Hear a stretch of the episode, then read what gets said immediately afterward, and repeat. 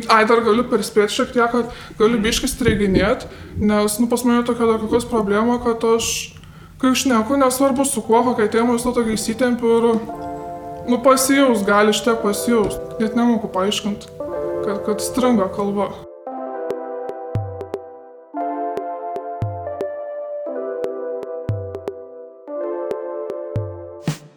Labas, su jumis nebegėdos tinklalaidė Sultis. Ir čia esu aš, Beta Tiškevič, viena iš nebegėda.lt įkūrėjų.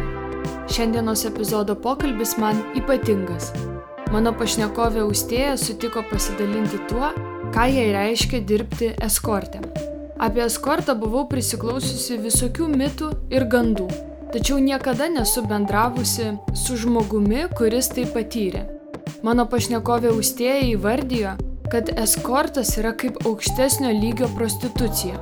Žinau, kad Lietuvoje vis dar vyrauja požiūris į moteris, kurios yra prostitucijoje, kad jos pačios tai pasirinko, pačios to norėjo, žodžiu, pačios kaltos. Tačiau aš labai tikiu nebegėdos bendruomenės samoningumu ir viliuosi, kad išgirdę šį pokalbį, taip pat paklausę prieš metus išleistą mano tinklalaidę su kovos su priekyba žmonėmis ir išnaudojimu centro vadove Kristina Mišinėne, jūs susidarysite savo požiūrį, kuris nėra paremtas gandais, mitais ar stereotipais. Tinklalaidės pavadinimas buvo prostitucija ar legalizavimas išspręstų problemą, tad kviečiu pasiklausyti ir tos tinklalaidės su Kristina Mišinėne. O po mūsų pokalbio mano šiandienos pašnekovė Austėja atsiuntė man laišką, kad pasiklausė tinklalaidę su Kristina ir sakė, kad tai atspindi ir jos patirtį bei mintis. Aš esu nuoširdžiai dėkinga ir Austėjai, ir Kristinai. Šiandien nereklamuosiu jokių mūsų parduotuvės produktų, nes tiesiog visiškai tai netinka. Tačiau labai noriu padėkoti visiems mūsų pirkėjams, mūsų bendruomenės nariams, mūsų patronams, nes jūsų dėka mes galime gyvuoti ir kurti turinį, kuris didina visuomenės samoningumą ir gerina mūsų tarpusavio santykius. Ačiū, kad esate. Ir kviečiu klausytis pokalbio. Tu mums parašai laišką, pasidalinai savo patirtimi, pasaky, kad labai norėtum pakalbėti apie eskortą. Taip. Ir tai buvo tema, kurią aš taip norėjau rasti pašnekovą, pašnekovę nuo pat nebegėdos susikūrimo pradžios. Geras. Bet aš niekaip neradau. Ir tada radau tavo laišką ir aš labai nudžiugau, nes man labai įdomu. Nežinau, ką tai reiškia. Tai labai nuoširdžiai tau dėkoju, kad atėjai čia ir kad esi pasiruošęs pasidalinti. Man pačiai, kai prieš tai įsiveliant, man pačiai tai buvo žiauriai įdomu ir turbūt gal dar plus smalsumo vedama į tai įsivėliau. Tai irgi man pačiai buvo prieš tai pradedant, man taip pat reikėjo labai daug informacijos apie tai. Aš daug ieškojau, daug skaičiau, bet nu nieko, praktiškai kas man būtų naudinga, nieko neradau ir pagalvojau, kiek mažai apie tai šnekama, kaip rašoma, o tai yra pakankamai svarbi ir, sakyčiau, jautri tema, apie kurią nu, nieko nėra. Ir kaip ir minėjau laiške, kad pilnas skelbimų, bet apie tai niekas nieko neišnekama. O tai kas tai yra? Kaip tai vyksta? Tai paprasčiausiai vienintelė platforma, kur yra tokie skelbimai keliami, kiek aš pati mačiau, tai skelbiu.lt, nes tenais, nu, ten viską gali kelt. Ten paprasčiausiai yra pasiūlymai merginoms, gražioms merginoms, išvaizdžioms merginoms, tos, kurios nori būti nepriklausomos, sumos ten 6 tūkstančių, 800 tūkstančių, 15 tūkstančių. Ir, nu, jo, tos sumos iš tikrųjų nemeluoja, tu tik tie gali ir daugiau užsidirbti per mėnesį maždaug. Tai va tokie pasiūlymai, nu, tokie va pasiūlymai darbo. Dažniausiai tai būna užsienį, neįsivaizduoju kaip, aš kažkaip radau, kad Lietuvoje, būtent Vilniui. Perskaičiau, pagalvojau vienaip ir kitaip, pagalvojau, kodėlgi neišnaudoti savo galimybės. Jo labiau, kad vis maščiau dar prieš tai, ar paskui man tai nepakenks mano psichologiniai būsenai, nes iš esmės esu pakankamai jautri. Tai galvau, galvau ir kažkaip prieu tos išvados, kad pabandysiu. Plus tai dariau iš intuicijos, nes man reikėjo labai pinigų. O pinigai, kaip ir minėjau, nu tikrai oho. Bet, nu paskui gal partėsim, kad nu tai nėra verti. Nėra verti pinigai. Gerai, o kiek tau metų buvo, kai tu pradėjai? Kai pradėjau, tai man dar tik 18 buvo. Ir kas iš tikrųjų žiauriausia, nu dabar aš taip gal nesijaučiu, bet jeigu tu pagalvoji, tuo metu dar buvau net ir nekalta. Tai buvo labai gaila parduoti tai, kai, nu, nežinau, kiek tai tiesos, kiek ne, bet užsienio tai vos ne, ten vyresni vyrai tau ten šimtus siūlo ir daugiau. O aš už tai gauti tuos šimtą eurų. Tai aš bent jau kiek esu girdėjus apie eskortą arba buvimą palidovę. Nu kažkas tokio, bet čia labiau tas palidovė skaitosi labiau užsienio rinkui, Lietuvoje mhm. nelabai. Tai aš šio klausimo esu labai naivi, aš nelabai išmanau ten šitų dalykų. Bet aš girdėdavau, kad eskortas tai nebūtinai yra, nes aš galvodavau, eskortas tai gal, nu, kaip prostitucija, bet man sakydavo, kad ne, tai nėra. Aukštesnio lygio. Aukštesnio lygio pr prostitucija. Jo. Tai kaip vat yra, tai randi skelbimą, paskambini, Tai vienu žodžiu gavosi taip pradžioje, kad suradau skelbimą, parašiau elektroninį laišką. Parašiau kelius klausimus, svarbiausia buvo, kad nebūtų kontrakto. Tai savo kontrakto nėra, kiek nori, kada nori, tada dirbi. Tai iš tikrųjų darbo laikas yra toksai, kad kada tu nori, tada dirbi, bet esmė tame, kad tu priklausai nuo žmogaus. Bent jau aš priklausau nuo žmogaus, jisai man surasdavo klientus. Patys klientai galvodavo, kad jie susirašinėjo su manim, bet jie susirašinėdavo su tuo vyru. Ir tas vyras, mes su juo per WhatsApp susirašinėdavom ir jis man tiesiog atsiūsdavo. Jeigu negalėdavau, nenorėdavau, galėdavau atrašyti, jis surasdavo kito žmogų. Bet aišku, tu dažniausiai neatsisakydavai, tu šokdavai iš vietos ir iš karto ruoštis ir bėgdavai, kad kuo greičiau ten atvažiuot. Tai vien žodžiu susirašėm per tą elektroninį paštą, tada pasikeitė numeris ir pradėjom per WhatsApp susirašinėti. Taip ir prasidėjo. Dar kitas dalykas, ko jisai prašė nuotraukų. Prašė ten intimių, gražių ten nuotraukų atrodo nuotraukų pilna galerija, kai reikia įsiūsti nieko tokio netraukas tiktų. Tada jisai pradėjo kalbėti dar po susirašinėjimo, gal tik po mėnesio į tai įsitraukiau. Iš pradžių jisai sako, aš atvažiuosiu tipo į tavo miestą, kur tu gyveni.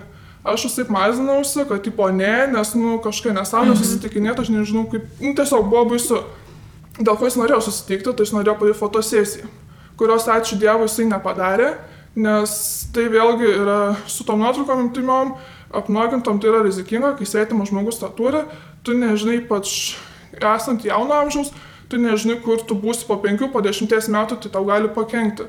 Ką matom iš užsienio žymybių, kas dedas. Vienu žodžiu, tai džiaugiuosi, kad neįvyko ta fotosesija, kažkaip nusimazinau, bet jisai nužiauriai vertė, labai spaudė.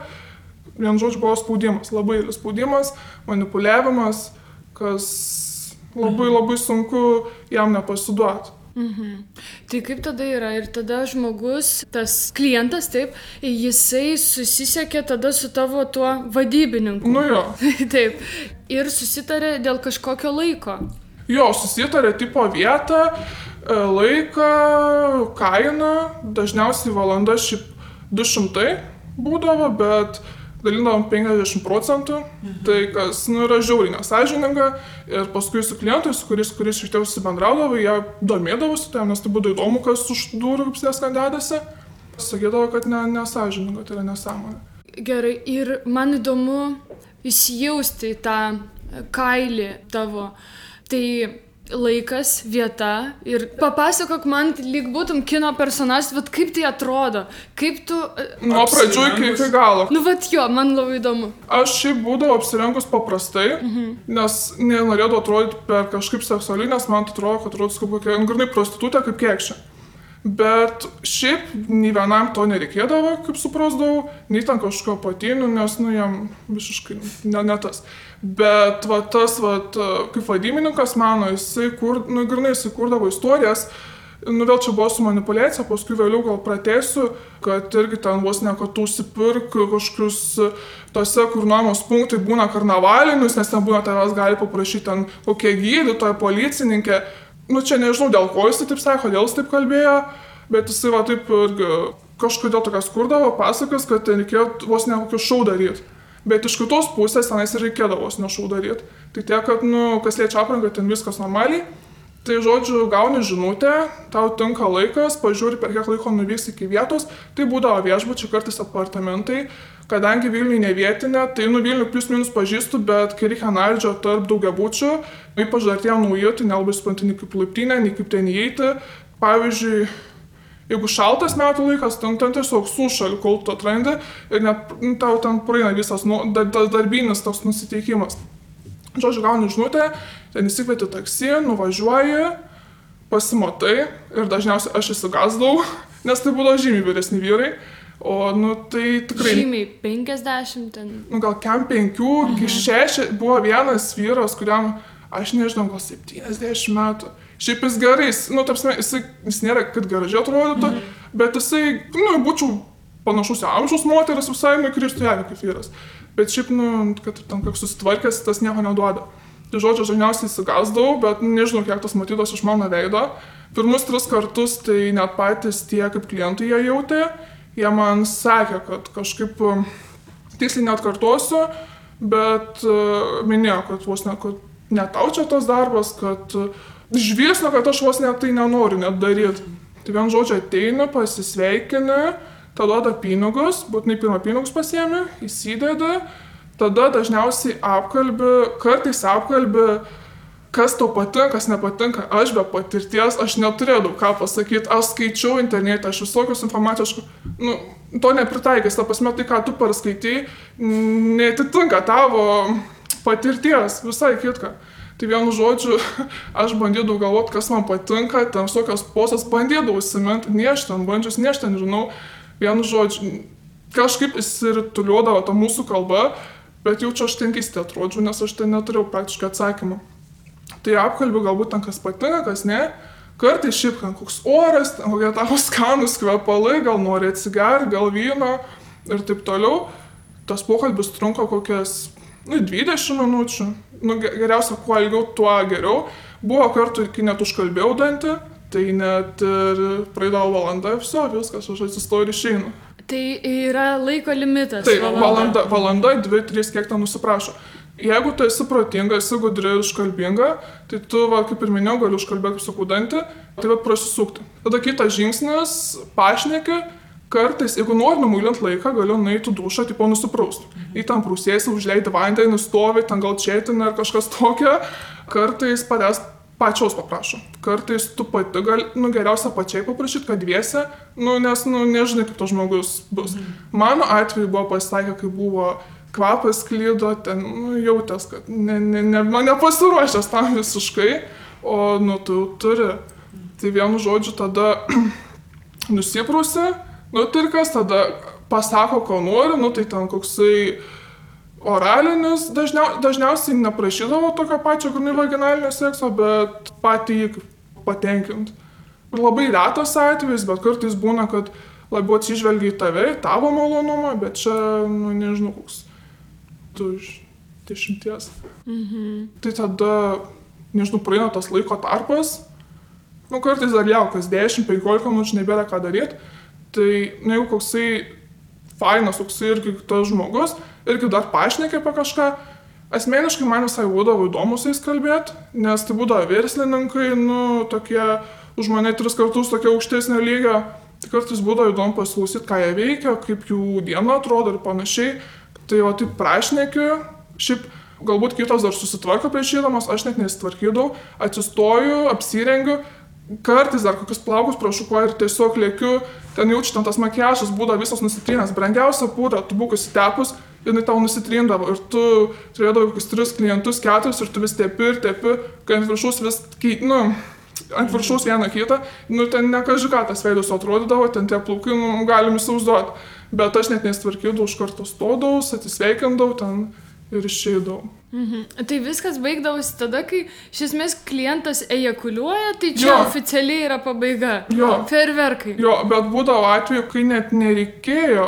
Kai jis sakydavo, kad nereikia, man užteko e, pokalbio. Trin, trindavo, va, trinimus tiesiog užtekdavo. Tai buvo kartas, kai užsiprašė penkerios valandas, dabar tiksliai neatsimenu, bet jam jau po valandos atsibodo, nes, nu, nes akivaizdus nenorėjo, kažkuom timaus labai nenorėjo. Tai mano naudai, man pasisekė, aš pasiėmiau tos pinigus, nes nu, čia jau jo reikalas, kad jisai neišnaudoja to laiko. Aš gavau didesnį pinigų sumą, bet nu, praktiškai man nu, tas pats kas nieko. Tu vis kalbi, kad būdavo pasisekdavo arba kad tu išeidavai, iš karto atsistodavai, Jo, kad- išeidavai. Perskaitau tai, kad tas darbas tau buvo nemalonus. Nu, ne. Daugiau papasakok apie savo santykių su tuo darbu, kaip tu jautėsi. Nu, kadangi tai truko vos, nežinau, gal pusę metų, netruko nei metų, vienu žodžiu, tai aš manau, kad aš pasitraukiau iš to, nesupratau, kad tai yra ne man, kad tai gali ateity paveikti mane, nu aš nežinau, kad tai paveiks, galvoju, tarkim, jaučiuosi kaip ir gerai, bet tas darbas pats sukeldavo žiauriai begalinį stresą. Niekada nepažinau, kas yra stresas, kaip jis atrodo, kaip pasireiškia, bet tuo metu, kai tu gauni žinutę, visą pradedi tikrai drebė, draskytis, tau šalta pasidaro, važiuoji, tada kol važiuoji, atrodo, norisi iki, nežinau, begalybės nuvažiuoti, kad net važiuoti, tada stovi prie tų durų, tada vis tokia drebanti ir kai išeini toks visiškas būdavo įsilaisvinimas, mm, Bet tu sakai, kad tu pradėjai dirbti, nes tau labai reikėjo pinigų. Taip, man reikėjo pinigų ir tarkim, kaip pavyzdys, dabar irgi kaip ieškau darbo ir tarkim, neišina jo rasti, tai vėl per tos skelbimus, tarkim, praeina ir irgi pamanu tų, tų, tų pačių, kur ieškančių merginų, striptizui, skortui, bet daugiau tai užsienio rinkai. Ir tas visai vėl, atrodo, pradeda vilioti, nes tai yra lengvi pinigai, o pinigų mes visi norim, vis, nu, visiems jų reikia ir kuo didesnė suma, tuo, nu, Ypač kai tai pabandai, tu tau supratai, taip atrodo visai įdomu, užsienio rinka, kaip ten kas. Aprašo, pavyzdžiui, vad kas gali labai apakinti, apkvailinti kitas merginas. Kaip pavyzdys, nu, iš kažko nebuvus, vėlgi nežinau, man, bet tai man nežinoma, bet plus minus aš apie tai šiek tiek irgi skaičiau, šiek tiek domėjausi ir jaučiu, kad pati ir iš tiek turiu tam nuovokos.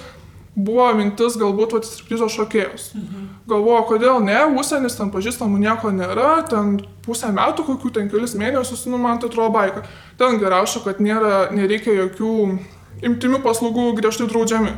Bet esmė tame, kad nu, tu to neišvengsi. Vis tiek tau reikia su jais vėlgi, nu tas pats vos nesmė, tau reikia su jais bendrauti, su tais klientais, palaikyti tą pokalbį ir tu turi leisti savo tai prilies ir ten gal pabučios ir panašiai.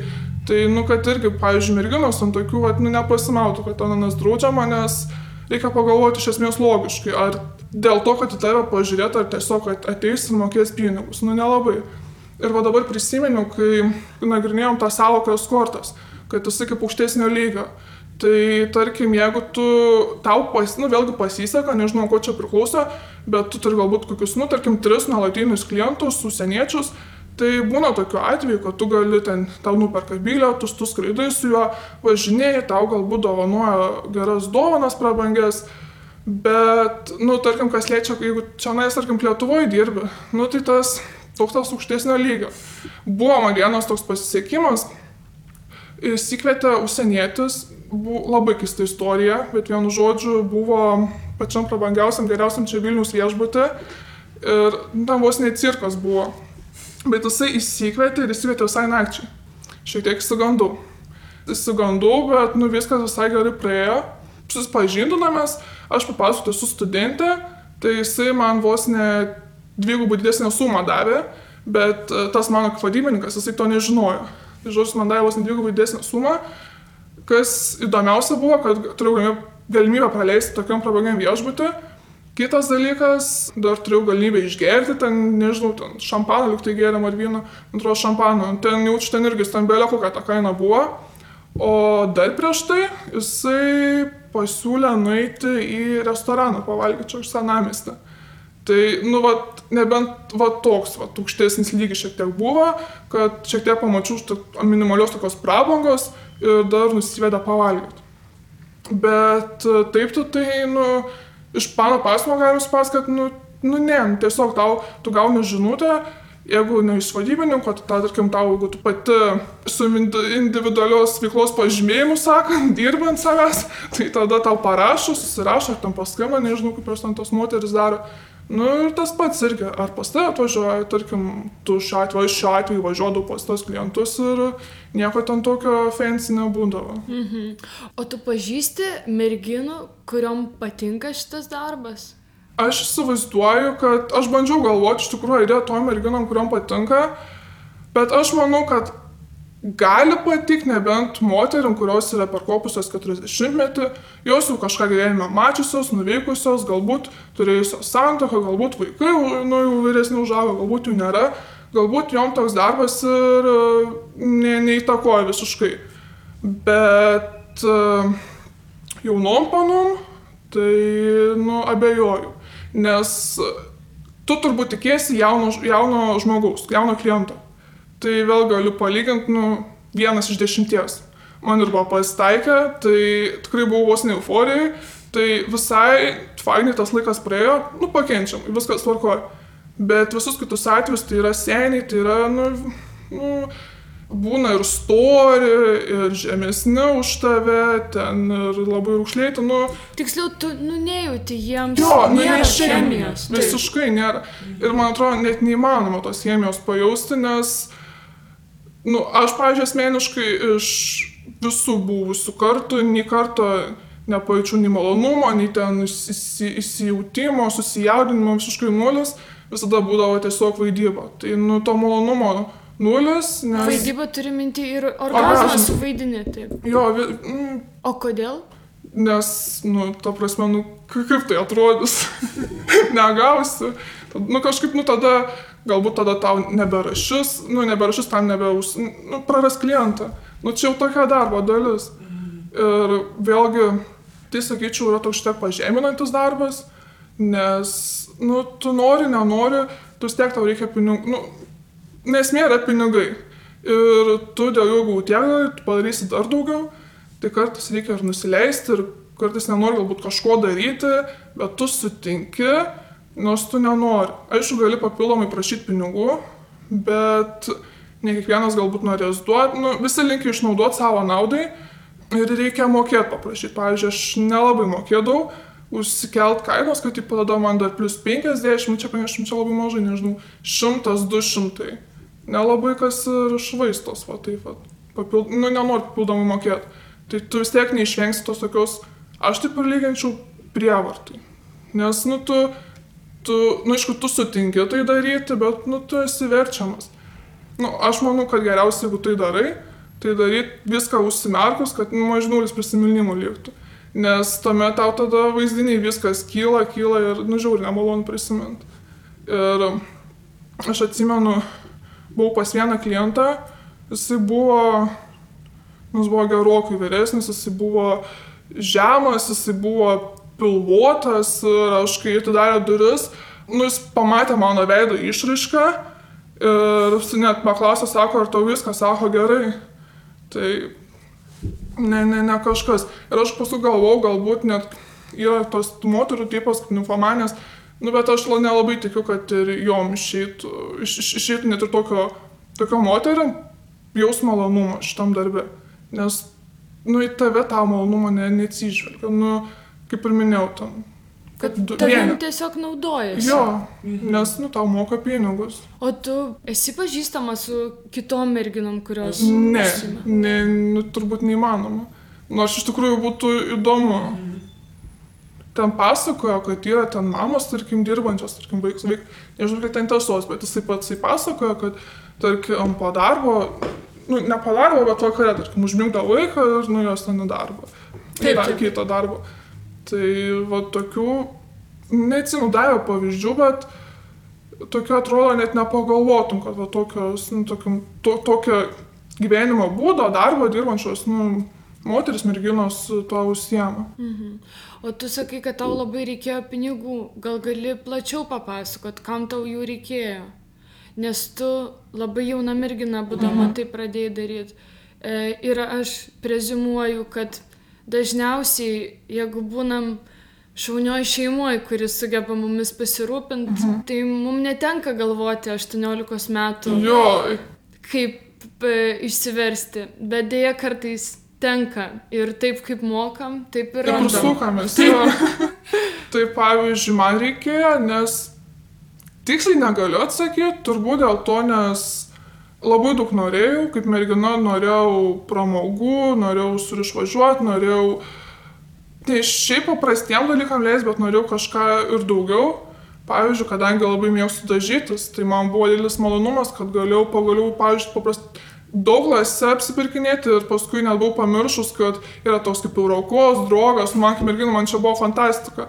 Ten visi jau tokio aukštesnio lygio tam ta kosmetika ir jau va toks jau tokia pažanga, man tai, man tai reiškia wow, tada galėdavai valgyti ten kavinėse, ten jau atrodo, gali bet kur ką valgyti.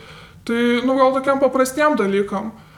Norėjau taupytis, dabar iš tikrųjų neatsimenu. Buvo tikslas galbūt išvažiuoti kokią kelionę, kokią pigesnę. Nusakyčiau, tokiam paprastiem, gyvenimiškiam, kasdieniam dalykam, bet skirtas pinigus kur, tarkim, kiti gali, bet aš negaliu, bet va dabar aš dirbu, aš turiu pinigų ir aš galiu sauliaisti tokią didesnę pramogą kasdienybei. O tavo, kokia šeimos tavo ekonominė situacija? E, tai, pavyzdžiui, gyvenu tik su mama, mama gauna tik tai, man atrodo, tik minimumą, tai va dar plus ir dėl to. Aš atsimenu, aš net nebeprašydavau pinigų, aš batus nusipirkdavau, rūbus, viską, ką reikia jo, praktiškai nieko nebe, nebeprašydavau. O mama įtardavo kažką? Labai stebiuosi, bet ne. Šiaip jinai pakankamai, nu, jinai įtari ir jinai neapmulkins taip paprastai, bet ne. Labai stebiuosi, bet ir džiaugiuosi, aišku, bet ne.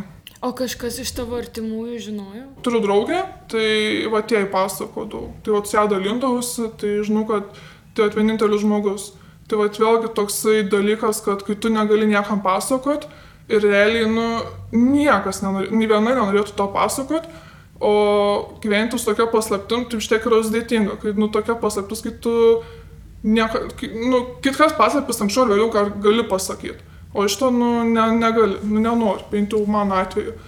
Tai paskui yra tikimybė, kad arba tą tai laikyti, arba pavyzdžiui, žiūrint, kurio amžiaus galbūt surasti savo ilgamėtį partnerį, bet kiek girdėjau diskursų tarp vaikinų, tai visi žiūri tai pasibaisėtinai. Niekas nepritarė ir niekas nėra už ir nei vienam nėra tai pateisinama jokia priežastis.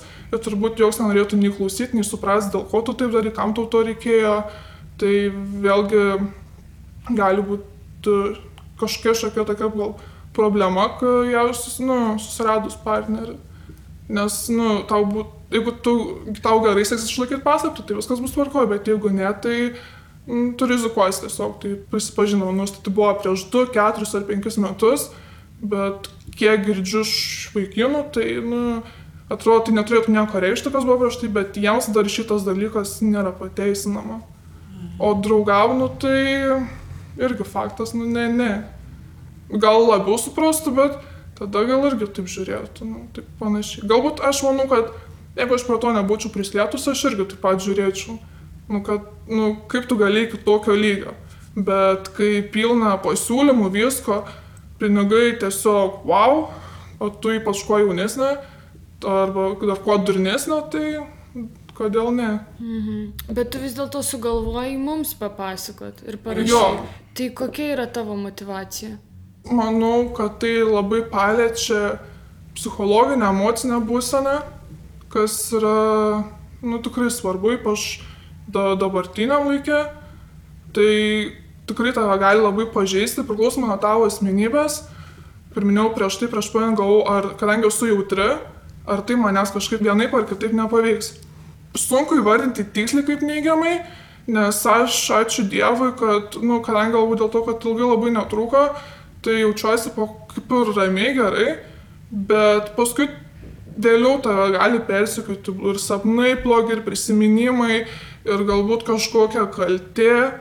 Galbūt susiratus partnerį lygiai taip pat tave gali paveikti labai neigiamai, tu gali būti, nu, tikrai bus, bus ir šalta, ir galbūt pratų šito įpročio vos ne kaip robotas nelovai būsi, jokių emocijų tokių, gali būti sunku kaip, už, užmėgsti ryšį su, su priešingos lyties atstovu.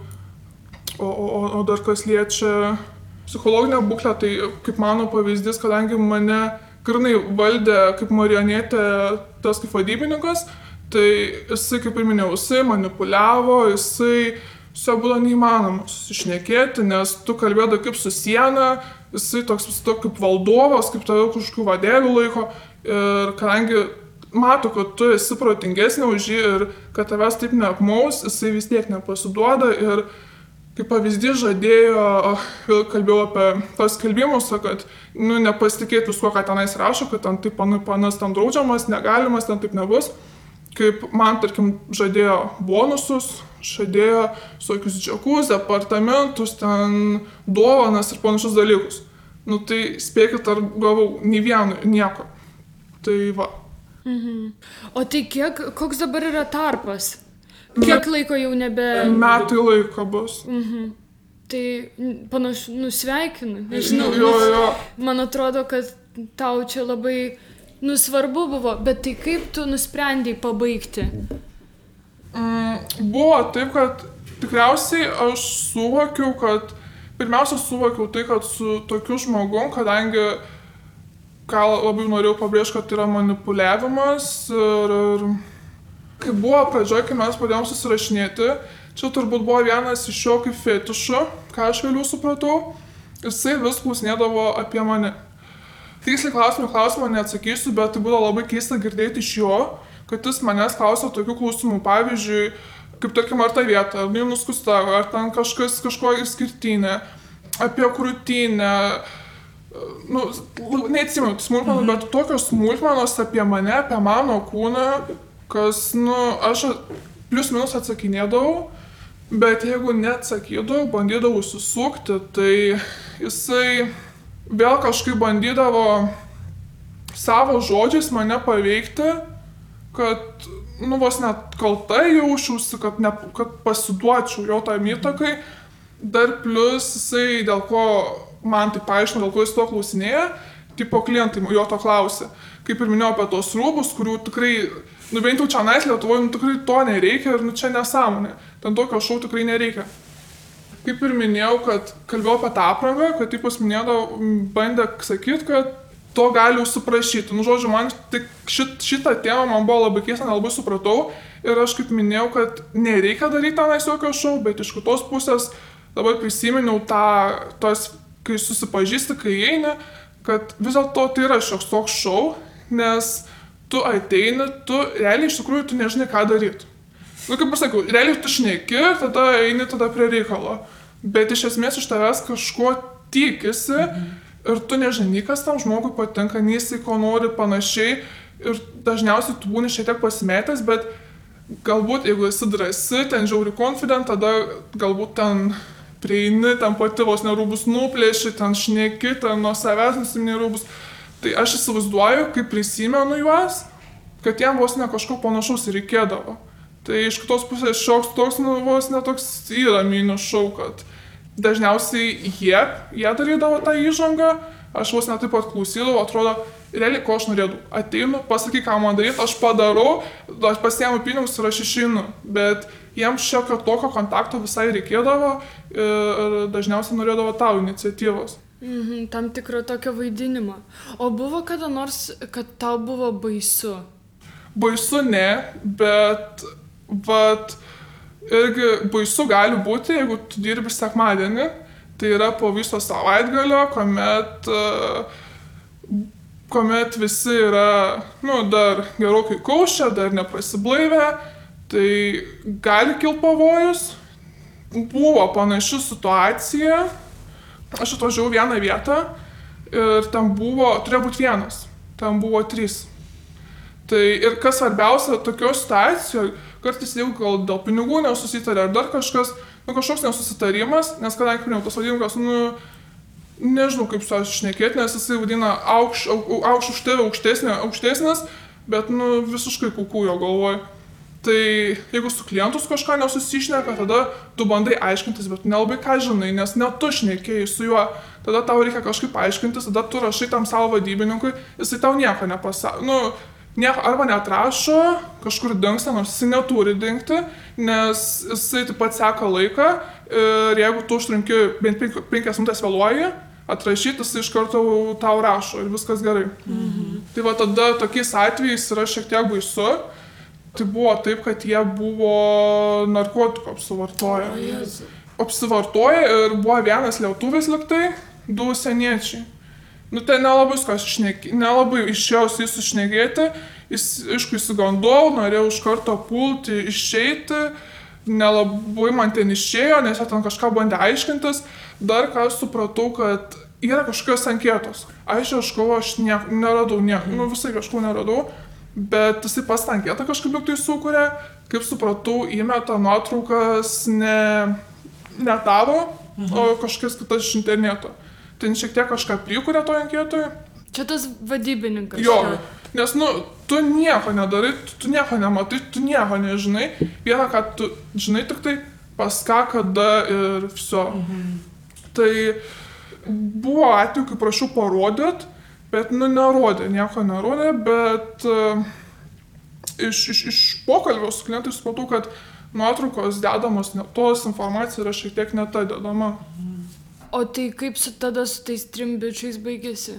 Tai baigėsi taip, kad mes nieko neįsiaiškinom, aš sugaišau laiką, patyriau, nu, žiaurių stresą, nes tikrai nežinau, nei, daryti, nei ką daryti, ap, apsivartoja, ten mane, manęs vas nereikia, ten tas vienas lietus, nes tik su juo kalbėjau, tam rašau, skambinu, nežinau, ką man daryti, kadangi aš pasau, kad yra trys, jis aišku pasusinėno, kad, kad vietoj vieno trys, tai pasivykė taip, kad aš tiesiog gražiai įsiaiškinom ir aš tiesiog išvažiavau, bet pavojus, va irgi, va ką primeniai, tai kad taip, ga, gali būti. Ir dažniausiai pavyzdys savaitgaliai, kuomet, nu, dar visi dar tokie, dar vis, a, dar apšylę.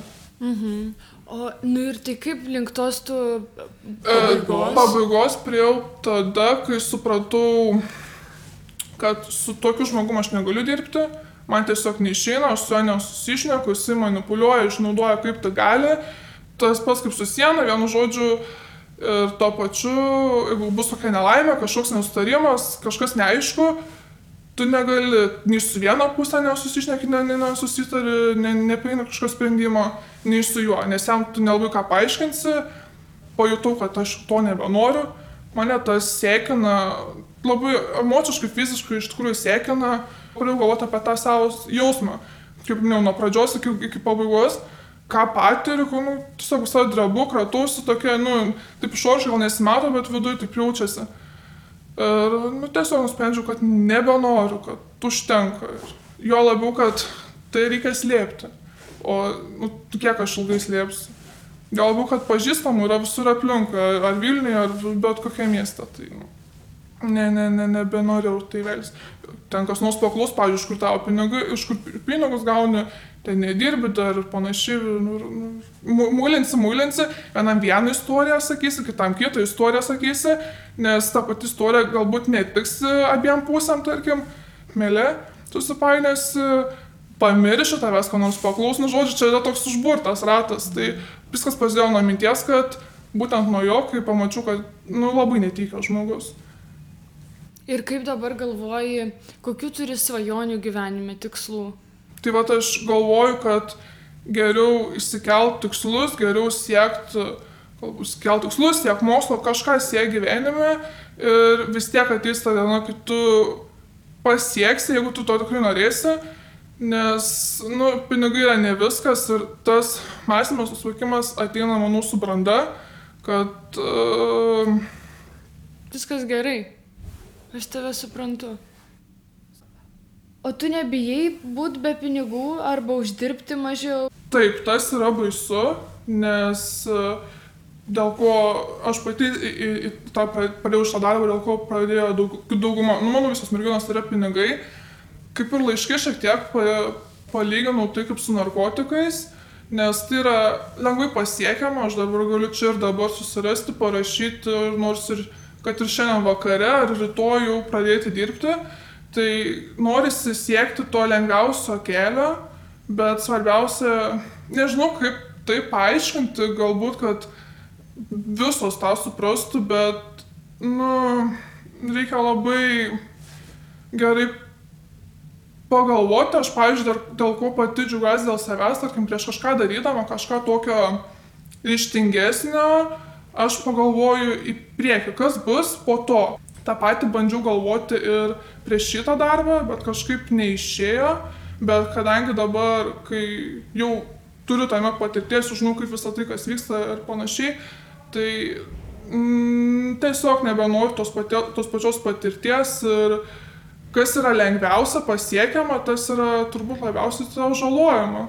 Kaip ir priklausomybės, narkotikai, alkoholis, lažybos, visi tie dalykai. Nu, tave tai žaloja, tave, tavo protą, nežinau. Tai manau, kad ne, nebijau.